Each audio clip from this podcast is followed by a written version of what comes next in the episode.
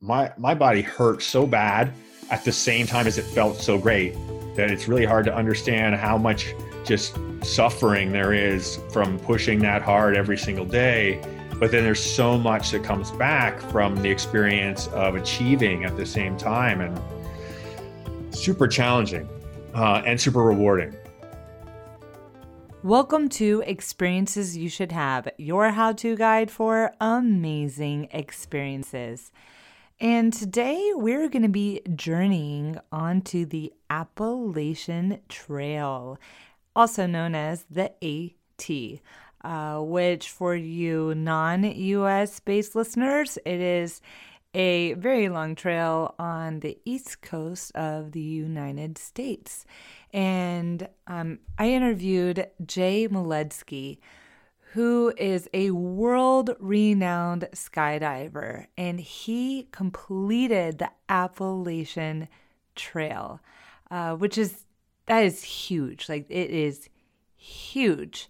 Now, Jay is not your ordinary guy. He is the most decorated uh, competitive skydiving canopy pilot in the history of the sport of skydiving to date.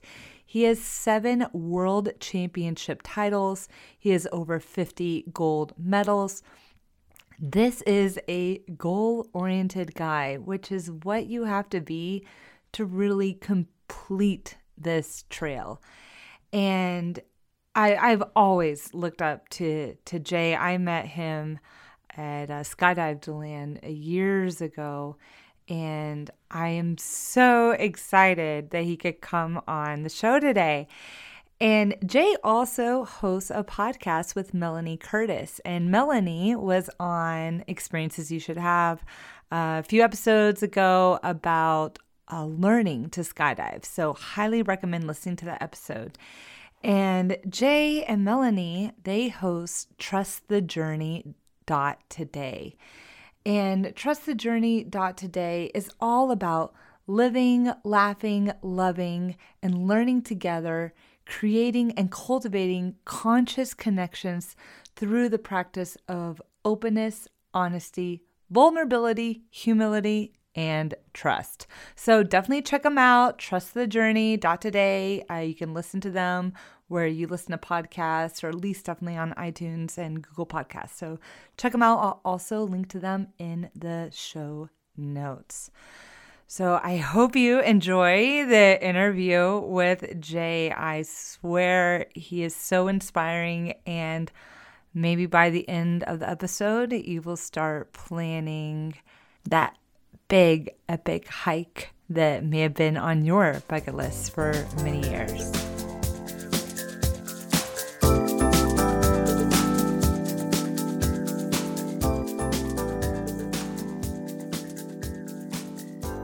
Hi, Jay. Thanks for joining the show. Hi. Uh, so here we are with Jay Moledzki, and he did something crazy incredible, which is he hiked the Appalachian Trail. Now, this trail is this is a long trail. I mean, it's over what two thousand miles. It's almost twenty two hundred. Yeah, I think it's twenty one seventy officially. Yeah, that's huge. The I mean, like this is a major thing. This is not a Saturday hike. This is not a weekend hike. This is not even a month hike. And we're going to be getting Jay's story on his experience and how you could have the same experience. Maybe not the exact same experience, but how you could hike the same trail. Jay, can you just take me through the journey? How did you decide to even do this hike?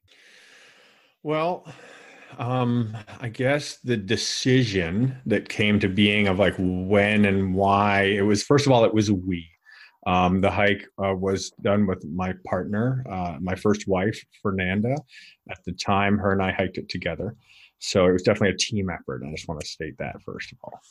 Yeah. Um, we decided that we wanted to have more outdoor adventure in our lives. Um, we'd been pursuing more and more beautiful scenery and more and more hiking and just really trying to get some serious time outdoors.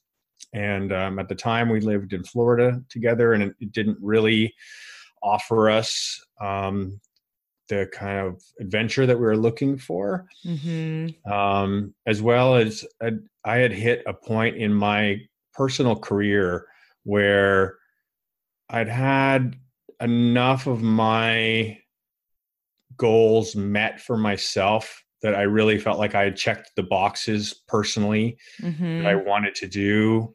And I was kind of looking for a new goal, a new a new mission, something challenging and something spiritual, something that would be connected to nature and something that would be earthy. And the Appalachian Trail had been a topic that we had tossed around as an idea of wouldn't that be fun to do someday? You know you have those those ideas and you just kind of banter about them and like wow wouldn't that, that would be cool. Oh that's an awesome you hear about somebody who's done it or hear about somebody who's doing it and the idea floats around and it just comes and goes. And it kept coming back and coming back and you know the timing just felt right. And i proposed the idea and at the time uh, fernanda she said yeah yeah let's, let's do that you know, and the enthusiasm was there. So, wow, wow. So, how long did it take from the time that you decided you were going to do it to f- feet on the trail? About two years. Okay. Yeah. All right. Yeah. We definitely took it cautiously because we wanted to complete the trail.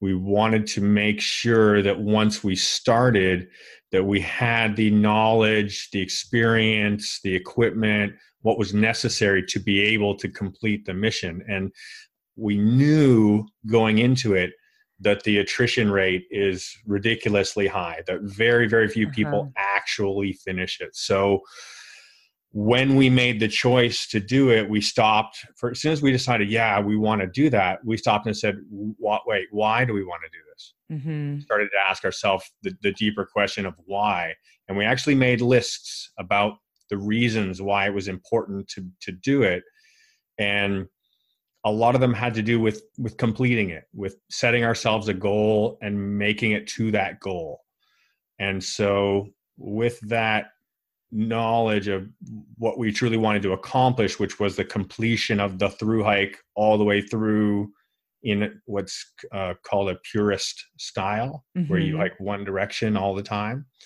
Um, and you don't miss any of the trail, you don't skip any of the trail, you do it all in one shot, kind of thing. Mm-hmm. When we set, when we found that that's where our values were, we knew we needed a lot of time to prepare.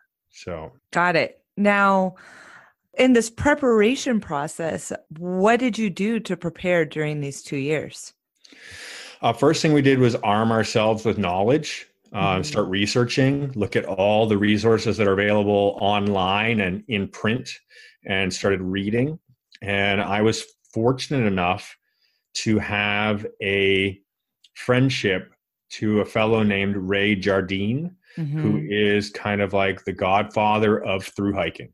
Wow. He's, he's really the guy that kind of put the big kind of flag on the mountaintop for through hiking in as far as the ultralight approach to through hiking. And I met him through skydiving about uh, 19 years ago. Uh, I happened to be jumping in Eloy, Arizona at the time when him and his wife, Jenny, both started skydiving. Yeah. And they started their AFF program at Eloy, and I think in a week they had 40 jumps. And then by the end of a month, they had over 200. And by what? the end of a year, he had done 2,000. Damn. So it says a lot about, you know, they really stuck out because, you know, when you see people that show up and, you know, they just kind of trying something out, they weren't trying it out. They were going on a mission mm-hmm. and they mm-hmm. were through hiking skydiving. And it was really obvious. Yeah. So I had that resource, that reference point, and I knew Ray a little bit. Mm-hmm. And I knew of his example. And so I le- leaned on his um, set of references that he's got a bunch of books out about how to make your own gear, how to through hike ultralight, how to be successful. And, and I really credit his successes because I know, I think I would be accurate to say he's done the AT three times, the C DT with twice and the PCT at least three times. Wow. Right? Wow. Yeah, wow. wow. Like that is Yeah. So many life goals and multiple trails and then multiple times. That's in, Yeah. that's incredible. So he was my that was my um my hero in in through hiking that I had to look up to and I saw him and met him in real life in his way of carrying himself as far as an athlete and a performance endurance athlete and I had a lot of admiration for him. So and Jenny of course because they were a team and they did it all Mhm. together. And so for me um, and for my wife Fernanda, we really leaned on their example and their reference material. And I reached out to them right away and we started reading their books. So you think it would be a really good idea to have a role model or to be able to consult someone who has done it before? Absolutely. There's so much powerful reference material out there that's going to make or break your your through hike if you decide to do one. Yeah, and this is fantastic. Now, take me to that first day and then take me to like the middle of your trip and then to the end. Okay. So the first day is kind of anxious, right? You, you know, you've got the kind mm-hmm. of jittery nerves and stuff, but it's cold. It's March. It's like, you know, the first week of March in Georgia. The trailhead is just north of Atlanta, about one hour or so north of downtown Atlanta. And it's at a mountain called Springer Mountain Yeah. and about 3,000 people start this trail every year, and the majority of them start from Spring, Springer Mountain between the beginning of March and say the end of April. That's Mhm. kind of the big push when everybody heads north, and the, the large majority of people head north. I think it's like 80% or something like that Mhm. that do a northbound hike because you follow the seasons. You start off in the winter, you move into the spring, and then you finish off in summer. Wow. So we had some friends in Atlanta. Um, Annie Drennan dropped us off at the trailhead, and we got our you know photographs at the trailhead and the sign in the background and that kind of stuff. And you know we start toddling up the trail, and it's a little weird because you get out of the parking lot and you don't reach the start of the trail till you get to the top of the mountain. Oh. Yeah, it's weird. So Wow. you're you think, okay, we're gonna start the trail, but really there's like a two or three mile hike up the mountain to get to the peak. And on the peak there's a sign and there's some people. There's nice ladies sitting there with clipboards and they're rangers and they're they're taking names and they're keeping count of who has starting the trail and they're wishing you good luck and giving you information and sending you off on your way. Wow. Yeah. Wow. That's, I mean, I think that's really cool that they actually have like welcomers to the trail. Oh yeah. I mean, what a, great way to start. Right. Yeah. Right. Yeah. So you've started on this trail. Now, how many miles are you wanting to hike a, a day? Well, we had planned based on what we had researched and based on our own experience from practicing, doing practice hikes up to this point, to do about eight to 10 miles per day in the beginning. Mm-hmm. And with the idea that we would ramp up over time, over about a month to six weeks, we would go from our starting pace to our true average. So our goal was for the first week to not hike more than 10 and to target eight. Mm-hmm. And of course, that depends on where you're going to camp and kind of where your water sources are and that kind of thing. So you have to flex a little bit, but we set ourselves a goal of eight for the first week, 10 for the next week, 12 for the next week, and just started upping it one week at a time to aim for an average of about 17 was what we ended up finishing off with when we completed the trail. Whoa. I mean, Yeah. that is huge. That is absolutely huge. Well, that's an average, you know, your big days could be 30. Oh my God. Yeah. And would you just take a day off sometimes just to kick it? So yeah, there's a few um, pieces of lingo that get tossed around on the trail. You pick up a bunch of trail lingo for sure because there's there's a certain subculture that exists within the the AT community. Sure. And some of that lingo is uh, a Nero, which is a nearly zero miles hiked in a day. You might hike a mile, something like that. Okay. And other days are called a zero day. And a zero day means there's no trail miles covered that day. Doesn't mean you're not busy running around town, doing laundry, getting groceries, picking up all the things you need. You might be at a hotel or a hostel or somewhere. But if no trail miles are covered, it's a 0 uh-huh. uh, and if only a light amount are covered, it's called a Nero. So here's a great money saving example. You camp one mile outside of town, and then you wake up in the morning, you hike one mile into town. You get into town, you can do all your resupply, you can get showered, you can get cleaned up, you can hit the post office, you can go to everything you need. And if you want, you could hike one mile outside of town that night and set up camp again.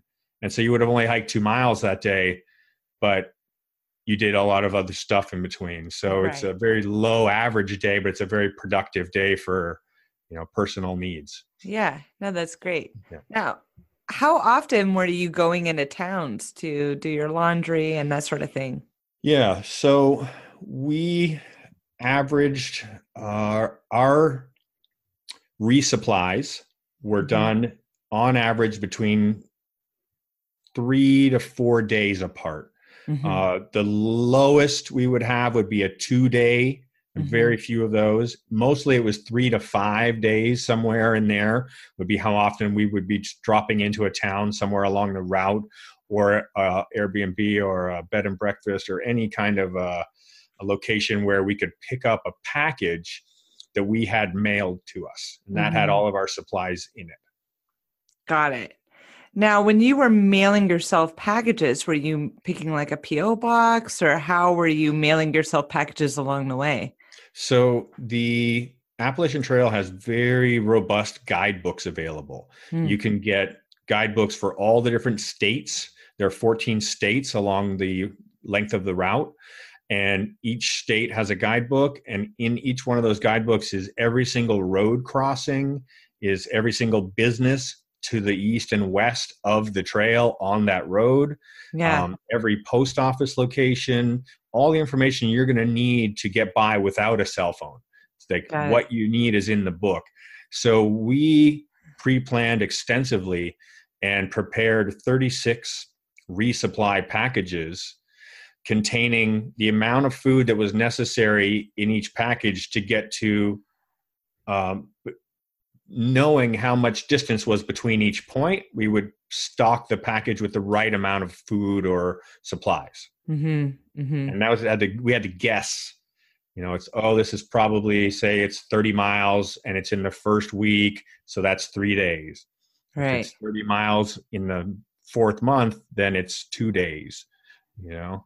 So we had to learn to average everything out and and we had somebody here at our home in Florida who was mailing the packages for us and we would text them if we needed to adjust the contents of the package and they're about 1 to 2 weeks ahead of us. Yeah. So where were you sending the packages to? Would you send them to a hotel or a like who would accept the package?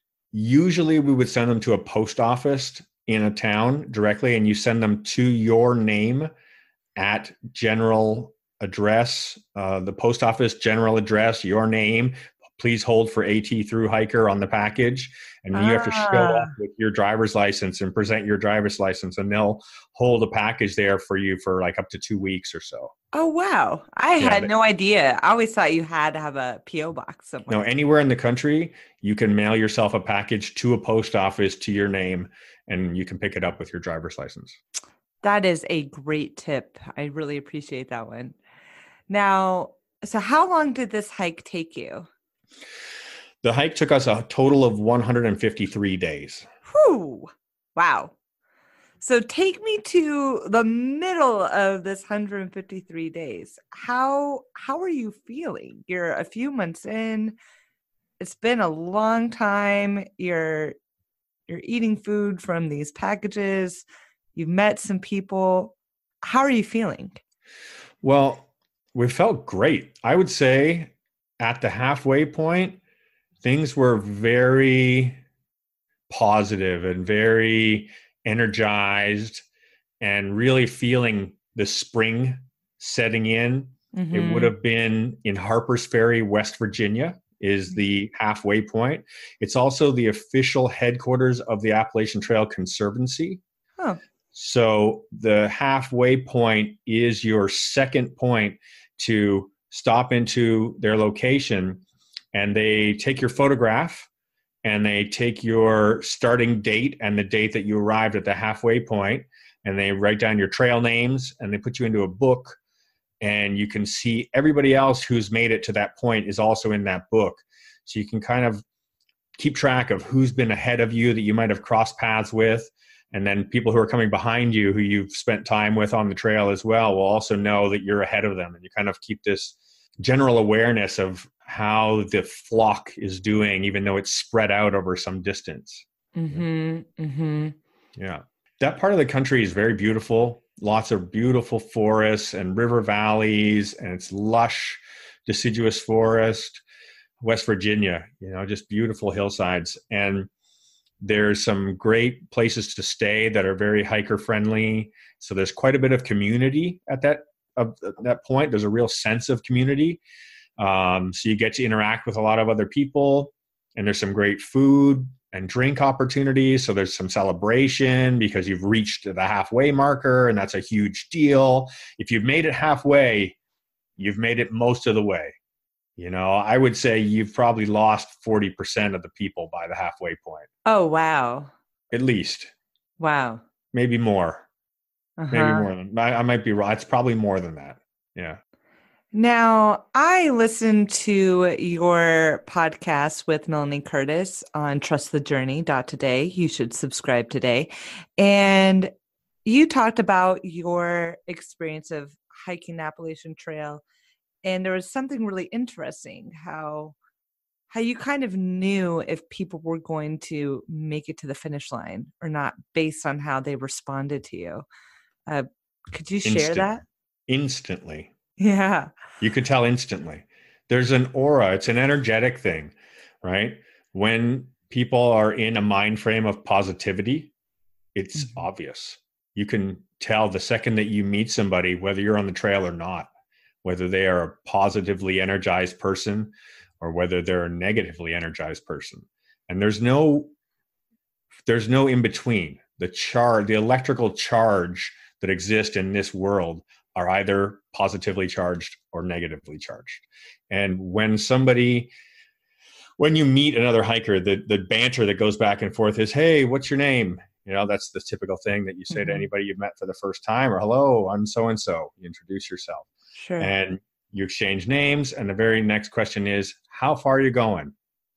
Uh, or are you doing the whole thing? Mm-hmm. And you can just instantly tell by the verbs that people choose to describe where or how they're hiking. They say, "Oh, we'll see how it goes," or "Yeah, I'm hoping so." Mm-hmm. They're not going to mm-hmm. make it, right? Mm-hmm. People say, "Oh, I'm going all the way." That's a clear answer. They're headed straight for the end. They they directly answered your question with a a fact of what is going to happen. Mm-hmm. Very different types of approaches to general attitude. Right. I mean, that's a great lesson for everyday life if you want to complete Absolutely. a goal. Absolutely. Is yeah. to really go with intention. It's the first piece, you know, because you, even if you have to kind of lie to yourself at some points, even if you're having a hard day and it's really mm-hmm. hard and you feel like crying, if somebody says, How far are you going? You say, I'm going all the way. Yeah. yes. Yeah. Yes. Yeah. You just do it. Now, what was your hardest day on the trail? Whew. I think it's injury. Um, my greatest challenges in life are usually around being injured or weakened, unable to come, uh, unable to perform at the level that I have trained to or that I've been used to or I've imagined being at that I'm that I know I should be able to perform at. So there was uh, I did have a problem with shin splints, which tend to develop because of the overdevelopment of the calf muscle. Mm. So when you walk with a pack, especially, and up and down hills a lot for extended period of time, the calves become seriously overdeveloped relative to the shin because you're always pushing off your toe as you step forward. And the mm. shin muscles, they are what control the so you press down with the calf and the release back the other way is with the is with the shin. And the shin muscle is like uh, half an inch around. It's tiny. And the calf muscle is like great big huge six inches around kind of muscle. Mm-hmm. so when you go to sleep at night you get calf cramps and it forces your your calf binds up and it points your toes like a ballerina but it tears the the shin muscle in Ooh. and they, they're cramping they're nothing. So one muscle overpowers the other and it tears them. So i got some pretty bad tears in my shins and it made me unable to walk like just mid trail all of a sudden within 20 minutes half an hour an hour i've come to a halt. And now I, like any step is is falling over type thing and it's like uh-oh i have a serious problem now. At first it was just a little pain and you you try to be respectful to that pain. You're like, okay, I'll slow down, take it easier. But when you find yourself two, three steps fall over, two, three steps fall over, you start really worrying if you're going to be able to make it or not. And mm-hmm. that fear of not completing the goal that we'd set out, that was mm-hmm. really the hardest part, not the physical pain, not the, mm-hmm. it's the mental piece that comes along with this realization that there's a true possibility that we might fail in our mission because of my in, inability or inadequacy or some self-judgment piece that I put upon myself for having an injury. And really it's it's an injury. I just need to learn how to be more respectful to my body and slow down and be more balanced you know the mm-hmm. tortoise over the hare kind of thing Right. Right. Absolutely. That's, that's, really what the what it what it is, and I have to credit um, my wife Fernanda at the time for um, being the tortoise because I would just bump up against her constantly, and she would just walk at a steady pace and keep us on pace. And I would I would easily want to do thirty miles in a day when she'd be like, "No, 15. yeah. I mean, that's so great that you had a partner there for you that was working to help keep you on pace and, and working together when when you're down for sure i uh you know i did a solo hike a week long in the rocky mountains uh, a yeah. year beforehand to train and prepare yeah. and to try no sorry two years beforehand i did a solo hike with a lot of the equipment that i thought that i would use and we sure. replaced 90% of that equipment i didn't really like solo hiking yeah. I didn't like yeah. it. I you know, I got 3 days into the trip and I was kind of bored. I didn't have that connection and sharing and you know, really being in the mission with somebody.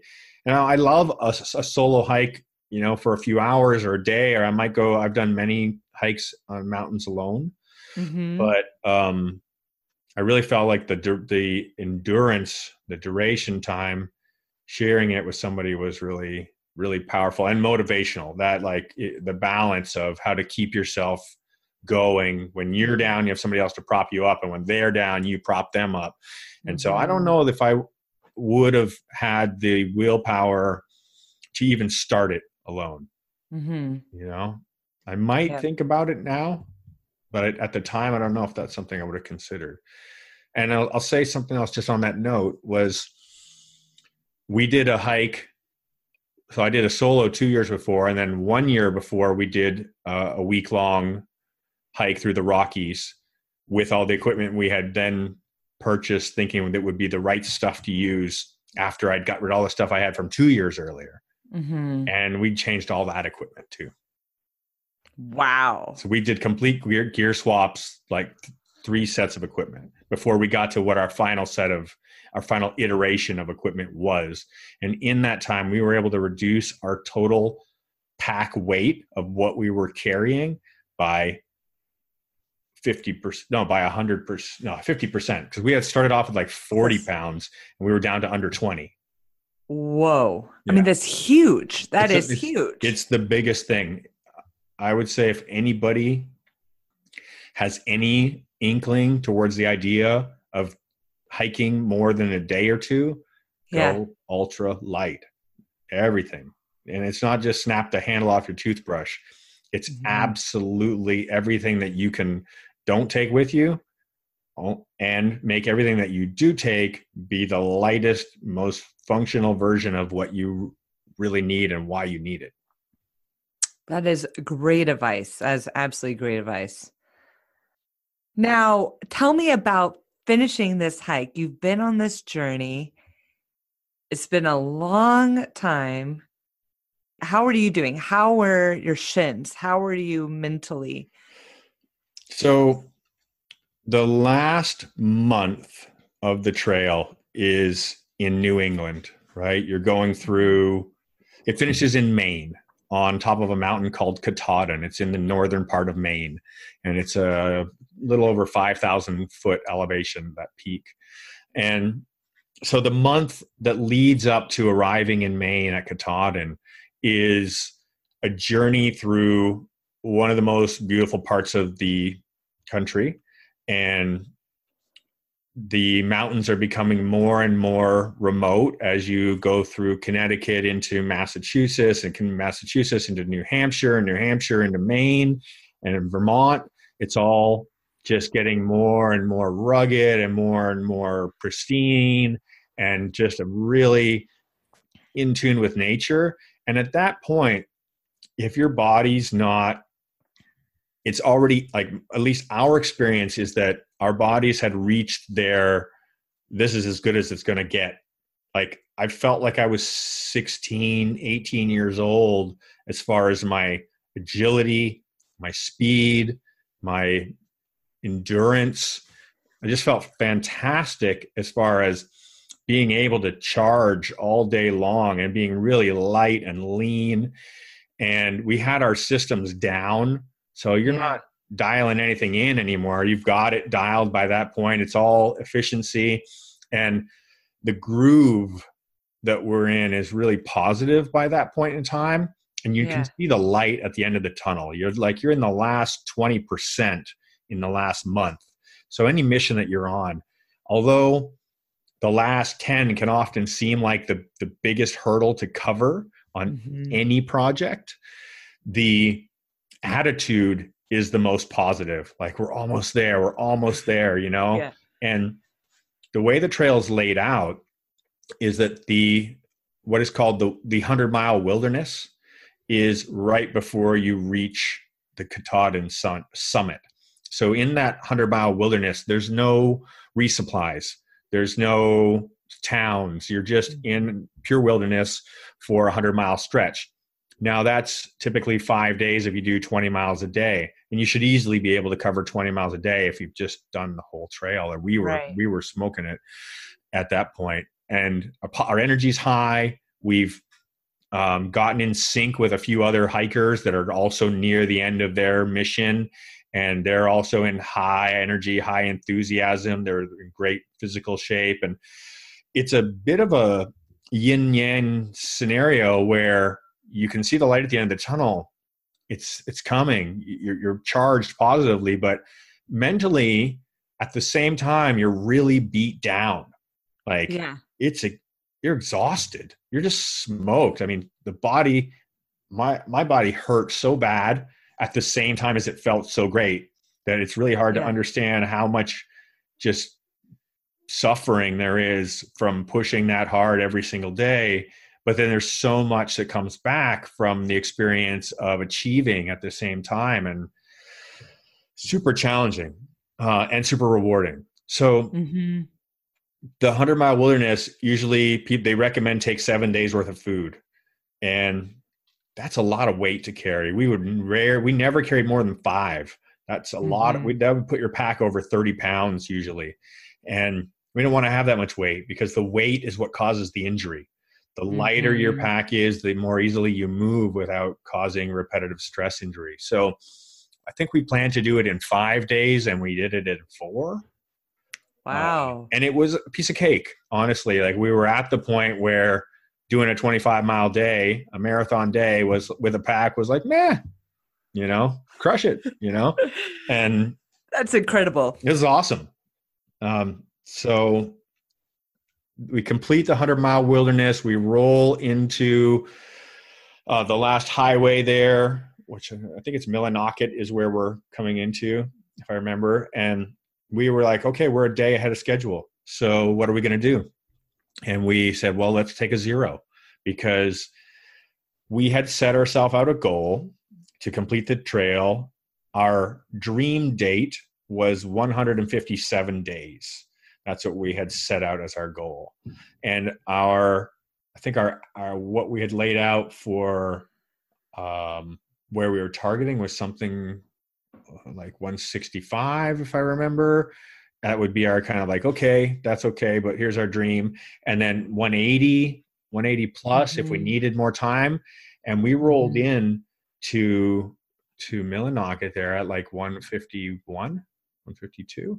We're like, taking a day off. We're gonna rest. Yeah. We went to a nice, we went to a nice bed and breakfast on a lake, and we had double breakfast, double dinner, like two full courses of food on both meals, and we could eat ten thousand calories, and you still didn't lose weight. Sure. And um, we slept in a really comfy bed in a really beautiful place, and swam and rested, and and then we camped out the night before at the start of at the foot of Katahdin, knowing that our intention was to hike the mountain during the nighttime.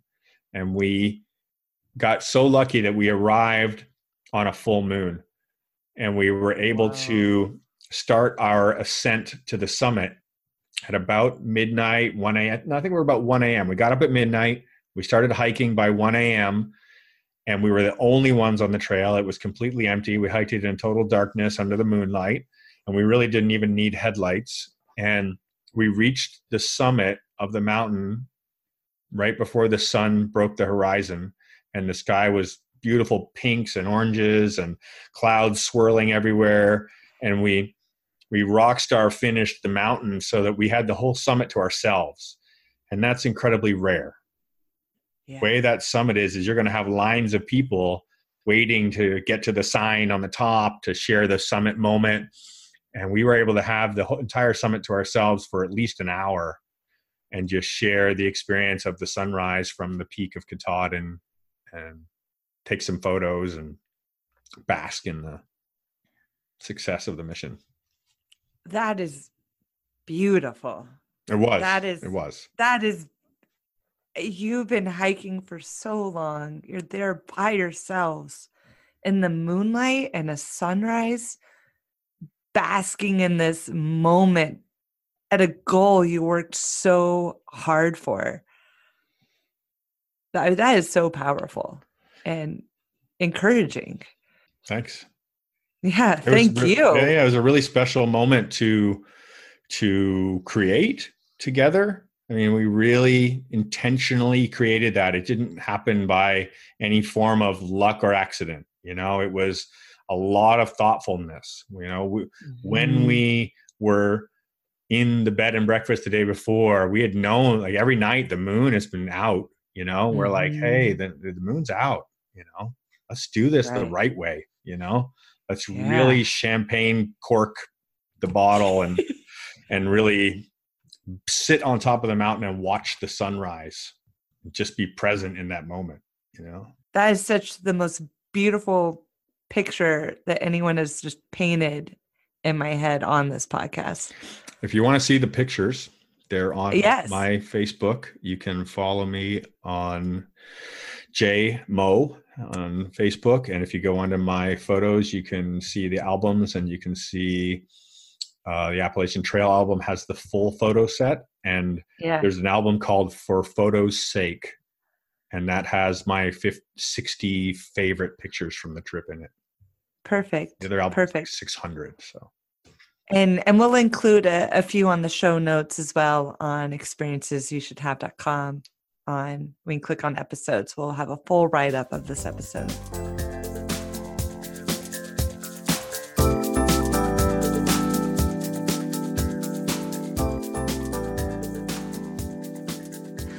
Now, I I do want to get into a few logistics um, Yeah. before we end the show. So you mentioned you plan this this epic adventure two years in advance. Would you say that most people will need would need at least two years or so to plan to take off work or quit their job or or to physically train? I think it all depends on what your current level of experience is and what your Mhm. current level of physical fitness is. I would say that the younger you are and the more fit you are, the more prepared you can you'll be to to handle that kind of um, endurance. Um, the younger people tended to do much much better on the trail than the older Mhm. people, and the, the older people who were very fit also did well. So, a huge piece of it is physical fitness training, and Mhm.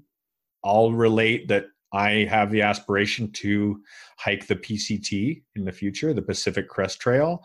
Yeah. And I don't think I'll do it in a purist sense, the whole thing. I'll probably do it in 1,000 mile chunks, and it's 3,000 miles long.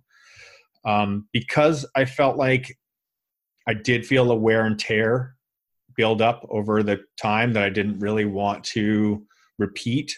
Um, like my feet swelled up so much after about three, four months that it was just it took months for them to recover Mhm. and I don't want to cause that kind of damage. Um, but also going to thinking of like for myself, I'm like, okay, if I'm going to go do a through hike again, what am I going to do? I'm going to be in shape.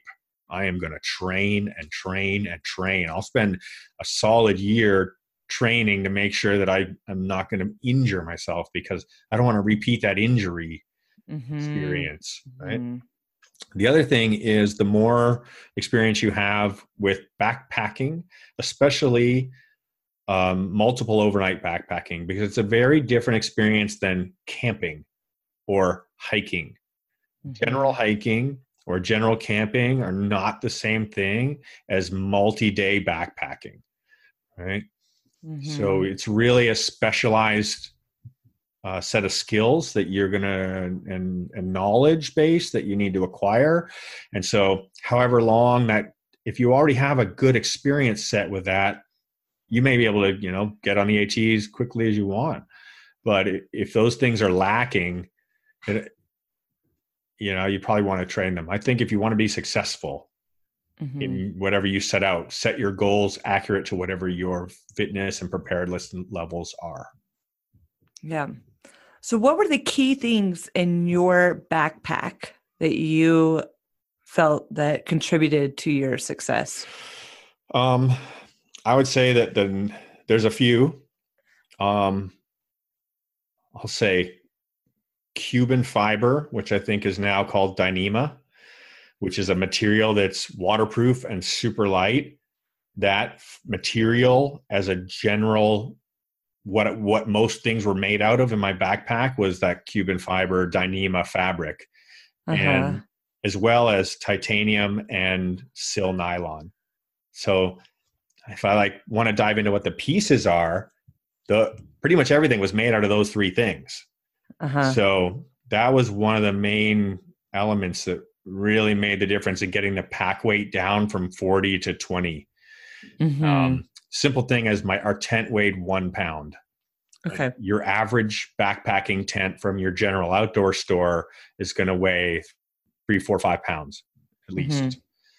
So, learning how to hunt down the ultra lightweight uh, cottage company through hiker supplier kind of items. Mhm. Um, and then we had a rule if you have something in your pack and you haven't used it in a week, it, it's gone does Mhm. not stay in there. And we also kept only one set of clothing. So, Wow. yes, that's Wow. it's really the only thing that we had duplicates of were socks.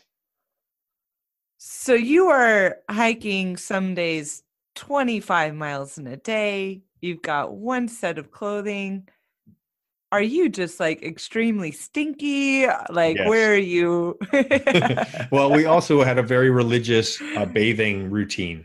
Some people don't tend to put as much effort towards that, but we were very religious about it because we shared a tent and we walk directly behind each other. yeah. Those are real things to think about.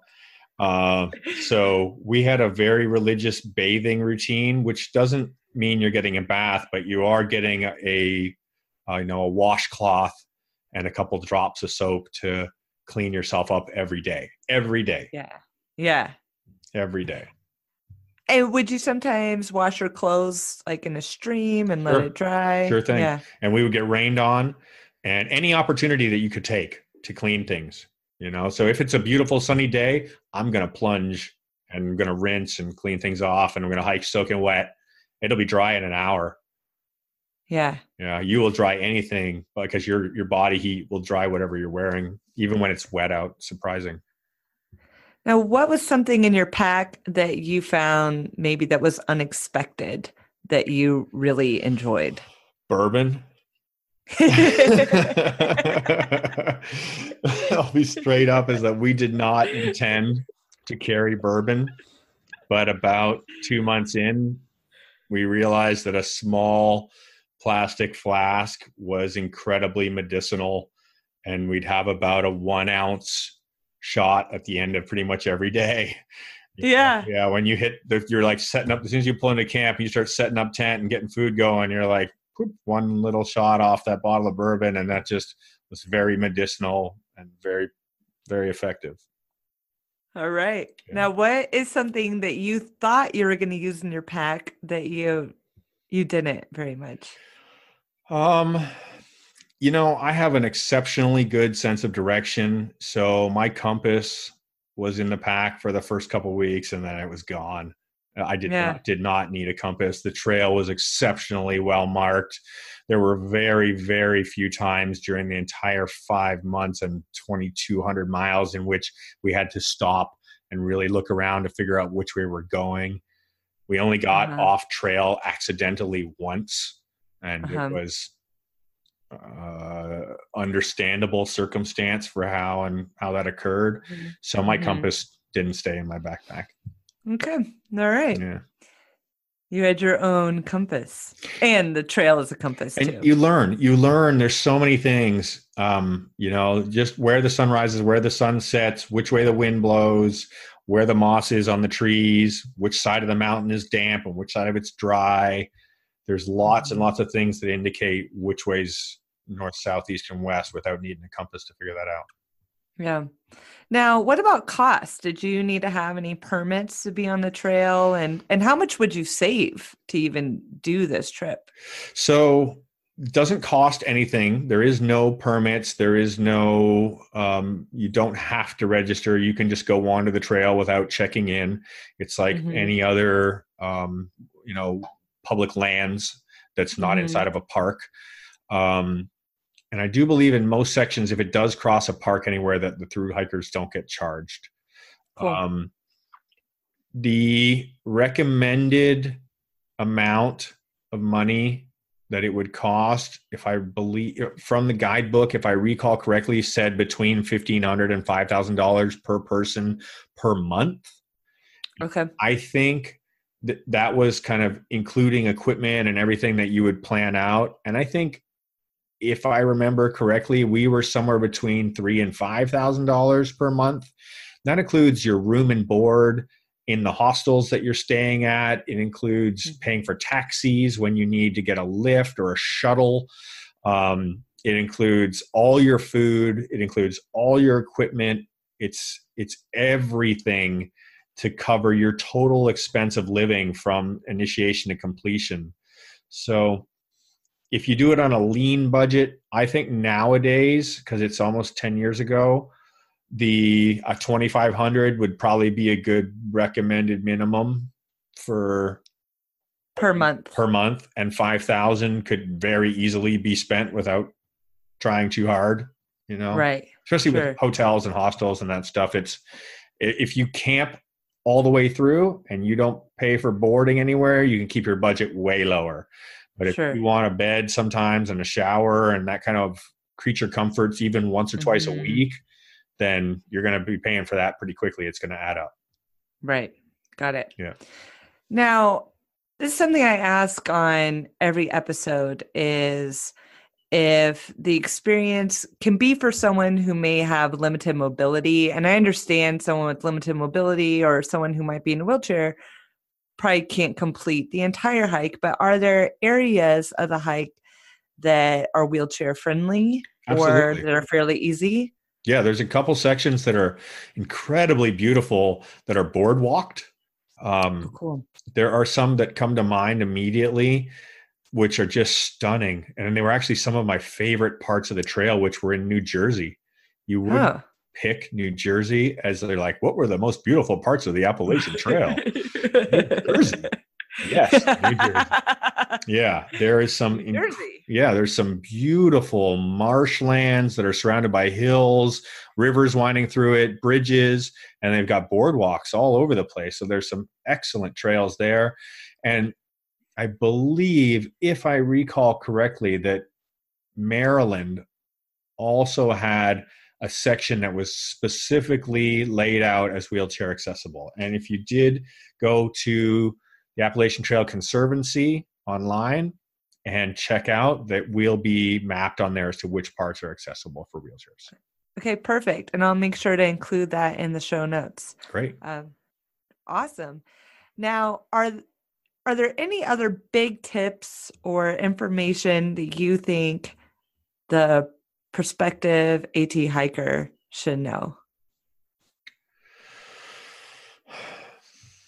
The AT was laid out by a bunch of crazy people who think that the best way to get from one place to another is to go right up the spine and over the top of every single mountain in the way. Uh huh. So it's a bit of a lunatic endeavor because nobody thinks that the best way to get somewhere is to go over the top of every mountain. And it only takes a couple weeks to figure it out that you're going to be going over every mountain between here and Maine. so embrace the insanity, people. I I did not know that. it's not fun. I wanted to kill the people who laid out the trail. I'm like, why didn't you just go around this mountain? Just go around. this. you could go right there. There's an easy way to go right there, and they made it go over. The why did you do that? But if you focus on that, if you let that be the piece, then you're gonna not gonna do it. You have to be like, yes, we're going over every mountain between and Maine. Every single one of them, we're gonna climb.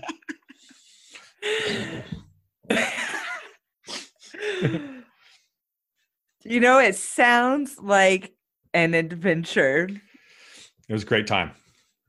an adventure you'll never forget, an experience you will never forget. Definitely. And it definitely changes you as a person. You're, not the same person. I mean, as in any day of life, you're not the same person as you are when you wake up the next day as when you went to bed the night before.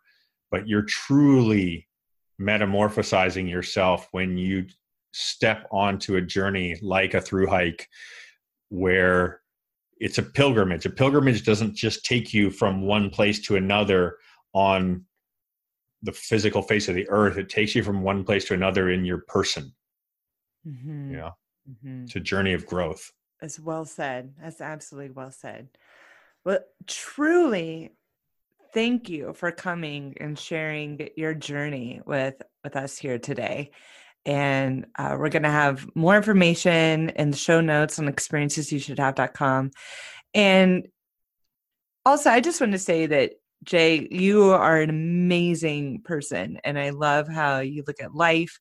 You set your goals, you achieve them, and you grow exponentially through every experience. And if others want to follow along in your journey, I highly recommend listening to Trust the Journey today, uh, your podcast with Melanie Curtis. It is so inspiring, and uh, I feel like it helps me just kind of keep those goals and, and dreams alive. Thank you so much. It's a real honor to be here and, and thank you for inviting me. Yeah, anytime, anytime. Thank you for sharing your experience. And we will put all the links and information on the show notes and check out photos on Instagram on Experiences Podcast. Uh, thank you again for joining. Thank you so much.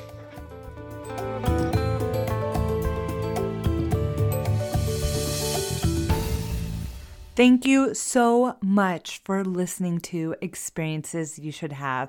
If you enjoyed this episode, the biggest thing that you can do is first off, make sure you are subscribed to the show and that you keep on listening.